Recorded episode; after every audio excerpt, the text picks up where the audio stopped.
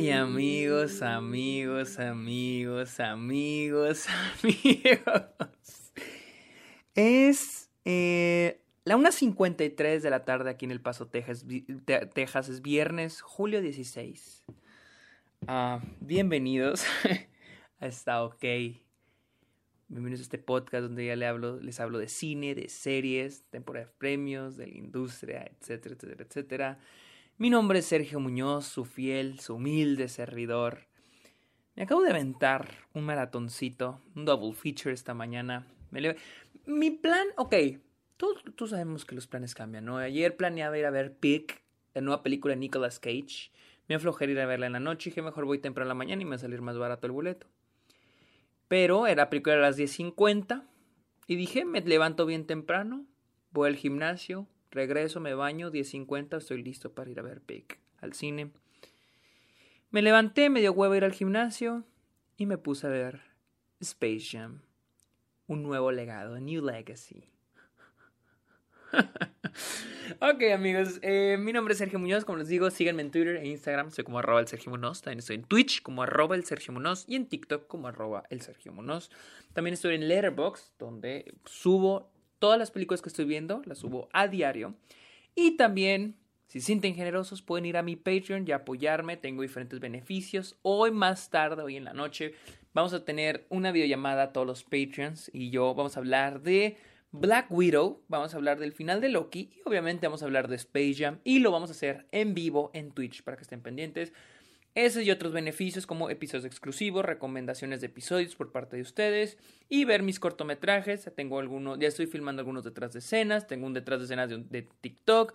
Todo eso en Patreon por si le quieren caer. Así que vamos a hablar de Space Jam, un nuevo. Y como siempre a mí me gusta hablar de lo que pensaba de la película antes de verla. Y es de que, ok, yo soy de los que crecí viendo Space Jam, la película con Michael Jordan. ¿Sí? Fue mi infancia. Literal, fue, es una de las películas de mi infancia, la vi una y otra y otra vez. No solo la vi la tele, también la tenía en, Blue, en DVD, perdón, la tenía en DVD, la veía una y otra vez. Y como saben muchos de ustedes, yo no solo soy amante del cine, también soy amante del básquetbol. A mí me encanta el básquetbol.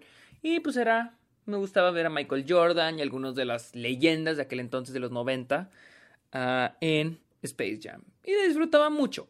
Nunca más la volví a ver. Yo creo que en los últimos siete años no la he vuelto a ver. He oído gente que dicen que no está tan mal, hay otra gente que dice que está horrible. Eh. Y luego, hace ya algunos años, ya bastantes años, se anunció que iba a haber, se rumoraba que iba a haber una Space Jam 2 con LeBron James ya, y estoy hablando de ya fácil, mínimo unos 5 años había anunciado esto. Ya al fin eh, se filmó la película. No sé si esta pertenece al grupo de películas que se retrasó el año pasado, pero al fin llegó Space Jam. No le tenía mucha esperanza, honestamente, pero dije, bueno, vamos a ver. Tampoco es como que algo que para que llegue a los Oscars. Pero pues a ver, algo entretenido, ¿no? salió el tráiler y dije, pues se ve bien. Las primeras imágenes indicaban que al menos en animación iba a ser algo bastante bien, en gráficos, eh, lo, lo, técnico iba a estar muy bien. Y era de verse lo, lo demás, la historia, dirección, iba a estar bien. Y al fin pude ver la película. Honestamente no tenía ganas de verla en cines, la vi en HBO Max. Afortunadamente acá, por suerte en Estados Unidos, se estrenó en HBO Max, la vi en HBO Max. Y puedo decir que Hijo de su pinche madre, cabrón. qué mala película. Qué mala película, en serio. Y qué triste. Space Jam 2 sigue la historia de LeBron James y su hijo, la relación entre estos dos personajes, ¿no?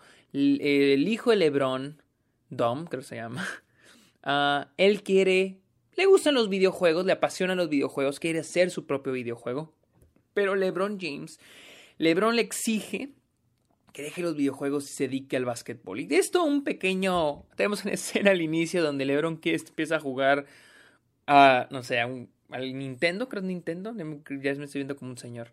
al Nintendo y después dice, no, deja eso, mejor dedícate al básquetbol y luego ya vemos una secuencia donde nos muestran su carrera y, y gracias a eso es que dejó, gracias a que dejó los videojuegos pudo ser la leyenda que es en el básquetbol. Y lo mismo él quiere para su hijo. Luego, este, la Warner Brothers, después nos presentan al villano, eh, Don Cheadle, Don Cheto, como dice Luisa, quien es un algoritmo dentro del servidor o el serververse. ¿Por qué le dicen serververse? O sea, es que la película está muy self-conscious, o sea, está muy consciente de sí misma, tanto que le ponen el verso. Como ahora está lo de los multiversos de moda, desde Spider-Man into Spider-Verse, y ahora viene Marvel, y ahora todo, y combinar ahora como Ready Player One o Lego, que ahora es combinar todas las franquicias. Eh, este servidor no solo se llama el Warner Servers, se llama el Warner Serververse, o sea, el serviverso. Qué mamada, güey. Bueno, en fin, en el servidor hay un algoritmo que es el rey del algoritmo ahí, que es el personaje Don Cheadle, que controla todo ahí. y este invita a Warner Brothers. Es el, Don Cheadle es como que el jefe del servidor. Pero le estoy diciendo, él es el algoritmo, ni siquiera es una persona física. Es un algoritmo dentro del servidor. después Lebron, Warner Brothers le habla a LeBron James para. No entendí exactamente qué, para que formara parte del Warner Bros. 3000 y luego le dicen que puede combatir a Batman, puede ser parte del universo Harry Potter, de Game of Thrones, pero no entendí ni un carajo que era esa idea del Warner Bros. Querían hacer un videojuego con él. Eh, ¿Querían hacer un videojuego? ¿O querían hacer una franquicia con él? ¿O querían hacer esto? Que es Space Jam, no sé si era una autorreferencia a sí mismos, porque, oh, esta película está llena de referencias a lo pendejo. No solo al cine, sino incluso también a cosas de la NBA. pero no sé, no entendí para qué era. Y obviamente LeBron no acepta, dice que no, que solo va a extraer del básquetbol, la puta madre. Este, se van y su, él, por, por cierto, él lleva a su hijo a la junta, no sé por qué, lleva a su hijo a la junta. Este, se van, se medio enojan y la puta madre, se meten, se meten literal a la habitación donde están todos los servidores de Warner. Así, estilo este Ben Affleck en Batman contra Superman se mete así al cuartito y saca la información en la mansión de del ex Luthor. Así, se meten a un cuartito para, para sacar... No, para sacar nada, no, nomás se meten a los servidores y ahí ellos son raptados y entran al, al servidor, al, al serververse de Warner. Y pues este Don Cheadle secuestra al hijo de LeBron y le dice si quieres recuperar a tu hijo, si quieres recuperarlo, vas a tener que ganarme en un juego de básquetbol. Sí, o sea, miren, les voy a ser honesto. No esperaba una película lógica, ¿sí? No esperaba una película con lógica, es una película entretenida. Pero vaya que esta película sí se la mama. O sea, sí se la mama. O sea, hay muchas cosas que, güey, no mames. Por ejemplo, Don Cheadle, ok, primero que nada, las actuaciones. LeBron James no actúa nada, nada bien. Yo honestamente no me acuerdo cómo actúa Michael Jordan. Pero LeBron, en serio, wow, no actúa nada bien. Y se nota en la edición, se nota todos los momentos. Live action de LeBron tratan de que no veamos a LeBron. en serio, parece todos los momentos donde está interactuando en la vida real, como que tratan de que LeBron no aparezca tanto en pantalla. Y la edición está horrible. Todos los aspectos técnicos de esta película cuando se trata de live action son horribles. La fotografía es horrible, muy oscura, viene la cara. Creo que ni siquiera siento que hayan hecho color grading a la película. Se ve horrible la fotografía. La edición de la película también es muy mala. Las escenas del inicio de live action se ve muy mal. si se fijan, hay una gran diferencia entre Space Jam, este, Space Jam y Space Jam 2. Y es de que Michael Jordan creo que casi todo el tiempo es live action. Es todo el tiempo es él interactuando con este con los Looney Tunes. En cambio aquí en Space Jam 2 cuando LeBron, casi toda la película, casi todos los momentos donde LeBron interactúa con los Looney Tunes es él en versión animada, ¿sí? Lo cual permite controlar mejor la actuación de LeBron. O sea, ya nomás es preocuparnos por el voice acting, en el cual tampoco es muy bueno. Digo, o sea, es un jugador de básquetbol, pero hijo de su chingada madre, qué feo actúa, ¿no? Qué feo actúa. Don Cheadle es muy bueno actuando, pero tiene un pésimo personaje. Un pésimo personaje. Un villano que quiere ser el rey del algoritmo. O no sé, o sea, decía que quería lograr algo con Lebron porque Lebron es una gran personalidad y que con Lebron iba a lograr ser el rey. No, no tiene sentido, honestamente no tiene nada de sentido. sí, sí, no, la película, el, la escritura de la película, les digo, no espero algo tan complejo, honestamente, pero es muy absurdo, es un producto, o sea, la película solo se está esforzando por mostrarnos toda la propiedad intelectual, todas las referencias a la cultura popular, todas las referencias a la NBA. Y créanme, como alguien que les digo, como alguien que ama la NBA y el básquetbol, y alguien que ama el cine y que puede captar todas las referencias, es cuál es el punto, o sea, cuál es el punto todas esas referencias solo están para, ay, mira, capté esa referencia, ah, mira tal película, ah, Matrix, ah, mira, este, Harry Potter, ah, Game of Thrones, oh, este, ¿cuál otra aparecía? Este, Mad Max. O sea, es un horrible producto. O sea, no hay amor en esto. Y vamos a lo importante, los Looney Tunes. Hijo de su pinche madre. Miren, yo no soy alguien que, es fan de los Looney Tunes, pero sé quiénes son los Looney Tunes. Así como muchos sabemos quién es Mickey Mouse, todos sabemos quién es Bugs Bunny. Todos sabemos cuál es la personalidad de Mickey Mouse, todos sabemos cuál es la personalidad de Bugs Bunny. Aquí no brillan nada los Looney Tunes nada, hasta parecen otros Looney Tunes. O sea, no tienen ningún encanto. Y, hay un gag, hay un chiste muy recurrente que me gusta, que es la idea de que los Looney Tunes ya están viejos, ya están outdated, que ya, nos, ya están pasados de moda, ¿no? Es un chiste recurrente en la película y me gusta, porque es, probablemente es cierto y es un mensaje sobre todos los productos, todas las caricaturas, todas las cosas que hemos visto que pasan de moda. Pero, pero Warner le da el trato, la película le da, este, le da el trato a los Looney Tunes sin ningún respeto. Sin, como si en serio sí se creyeran el que ya pasaron de moda. O sea, digo, ok, sí, tal vez los Looney Tunes ya pasaron de moda, pero ok, Warner hagan un trabajo para que los Looney Tunes vuelvan a estar a la moda. Pues no, no, no, este, no logran nada de eso, es solamente un gag y les digo, la película los trata como si en realidad ya hubieran pasado de moda. O sea, y lo es gracioso porque hay un momento, les digo, donde hay una reunión donde a LeBron le muestran la idea del Warner 3000 y hasta el mismo LeBron dice, no, esto es una muy mala idea, esto es una horrible idea. Yo sé que, güey, tú mismo, mismo predijiste, tú pudiste haber detenido esta pinche chingada, esta película, güey. Si lo estás deteniendo aquí, lo pudiste haber detenido en la vida real.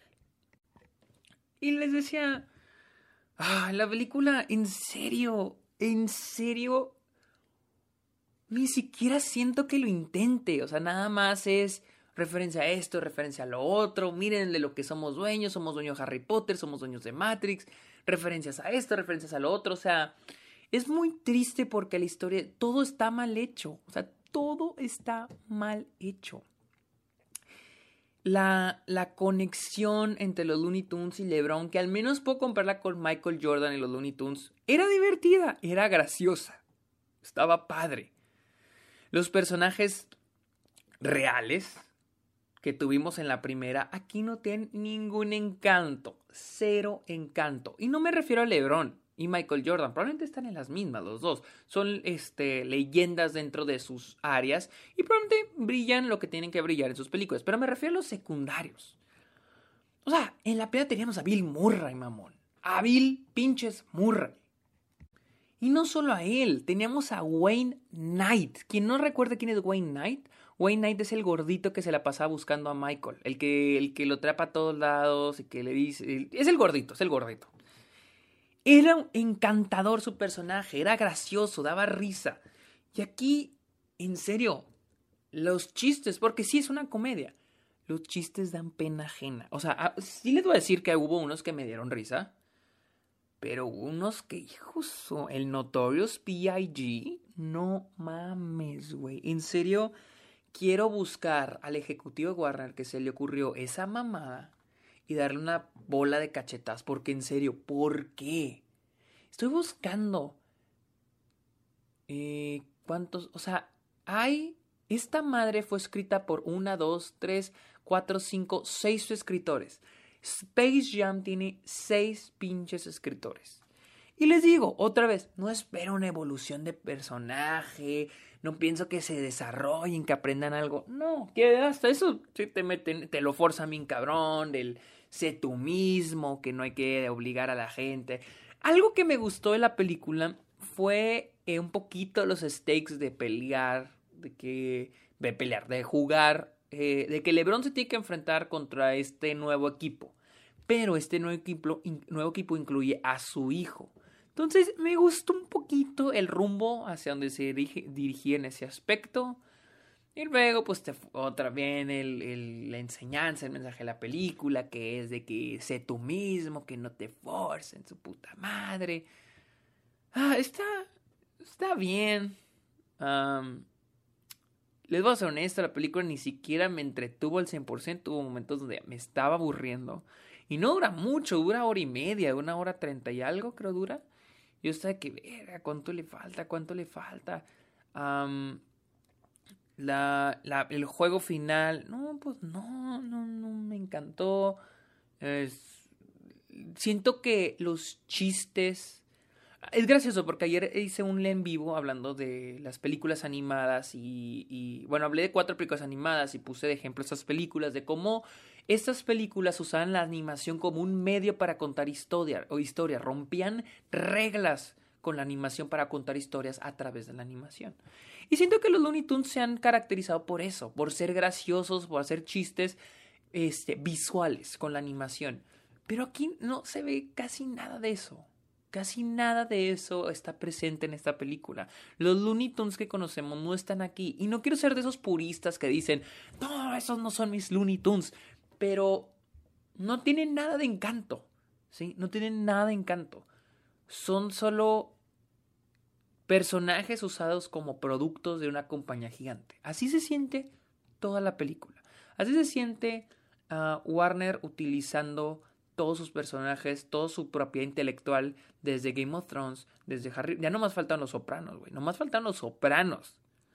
Usando todos sus, sus, sus personajes, sus historias, sus sus este, propiedades como viles productos para, no sé si HBO Max o no sé qué chingados, pero muy lamentable, muy triste. Y, y miren, yo siempre he condenado como muchos blockbusters, como muchos estudios, como es Disney, como es Warner, han tratado a sus películas como productos. Como lo, como yo lo he dicho, o sea, Marvel, eh, Star Wars son productos. Pero no mamen, o sea, mínimo Disney, mínimo Marvel, mínimo Lucas la despistan. Al menos tratan de contarnos una historia decente. Pero en esta película es, oh, mira esta referencia y mira esta otra referencia y mira esta caricatura y mira esta película por acá, mira cómo combinamos todo. Porque es pura nostalgia barata pura nostalgia barata, que no quede la historia. Y es gracioso porque aquí las protagonistas son los Looney Tunes y lo que menos utilizan siento que son los Looney Tunes. Ah, pero sí. Les digo, en aspectos técnicos, sí, en un momento del juego los Looney Tunes son muy bonitos, los gráficos son muy bonitos, pero no me sirve de nada que esté así. de nada me sirve si la película es un fiasco todos los aspectos técnicos cuando están fuera, cuando están en la realidad, horrible. La fotografía se ve tan floja, tan floja. Es como si dijeran, ¿dónde se ven los dos actores? Ah, mira, si pones la cámara aquí, aquí mero se ven los dos actores. Ah, pon la cámara, ah, reponle play y ya. Acción. O sea, nada de framing, nada de iluminación. No sé, no se esforzaron en hacer una, una corrección de color decente. La edición, hay un momento donde está jugando, donde están en la casa de Lebron y están jugando básquet los dos hijos y sale, llega Lebron muy mal editado, muy mal actuado. No, amigos, no, no, no, esta película así increíblemente me dejó de que chales. Es es una e, e, se siente como Brasil, van a decir, ah, cabrón, Brasil de Terry Gilliam en el aspecto de que es tan, se siente tan real la realidad distópica en la que vivimos, en la que eh, estos, esto que era arte, ahora es un producto. O sea, y siempre hemos tenido esta idea este, ¿cómo podemos decir? Implícita. De que mucho el arte que se, se ha generado durante años y más en el cine, pues son productos nada más para un estudio. Pero aquí es un estudio diciéndotelo en la cara, sí, esto es un producto.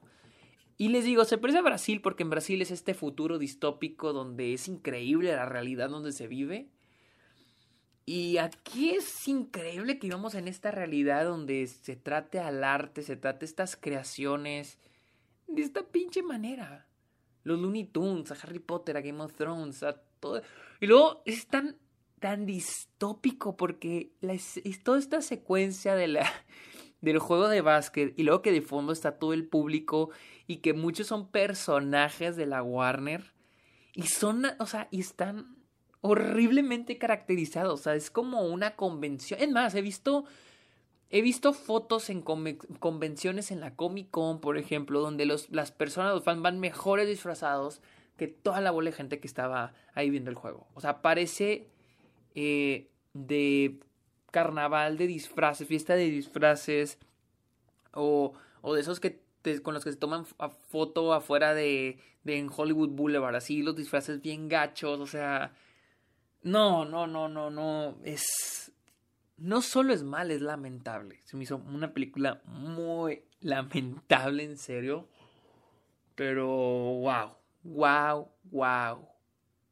Wow, en serio. Así que bueno, esa es mi opinión de Space Jam, A New Legacy, la cual pueden ver en cines, está en cines en toda Latinoamérica, en todo el mundo creo, y está en HBO Max en Estados Unidos, por si quieren ahorrarse el boleto de avión, el boleto de avión, el boleto de, del cine y tienen HBO Max, pues van la en HBO Max. O sea, aunque créanme, si tienen HBO Max, creo que hay mejores cosas que pueden ver que esta madre.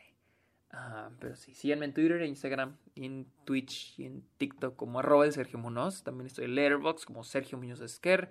Y en Patreon por si quieren caerle a Patreon. Y también les voy a pedir de favor que vayan a Apple Apple Podcast y denle una buena review a este podcast, este bonito podcast que se llama Está OK. Vayan a Está OK en Apple Podcast. Busquen Está OK, vayan hasta mero, mero abajo y dejen un rating, una calificación, por favor. Así que, mis amigos, muchas gracias por escuchar esta lamentable opinión de Space Jam. Bye.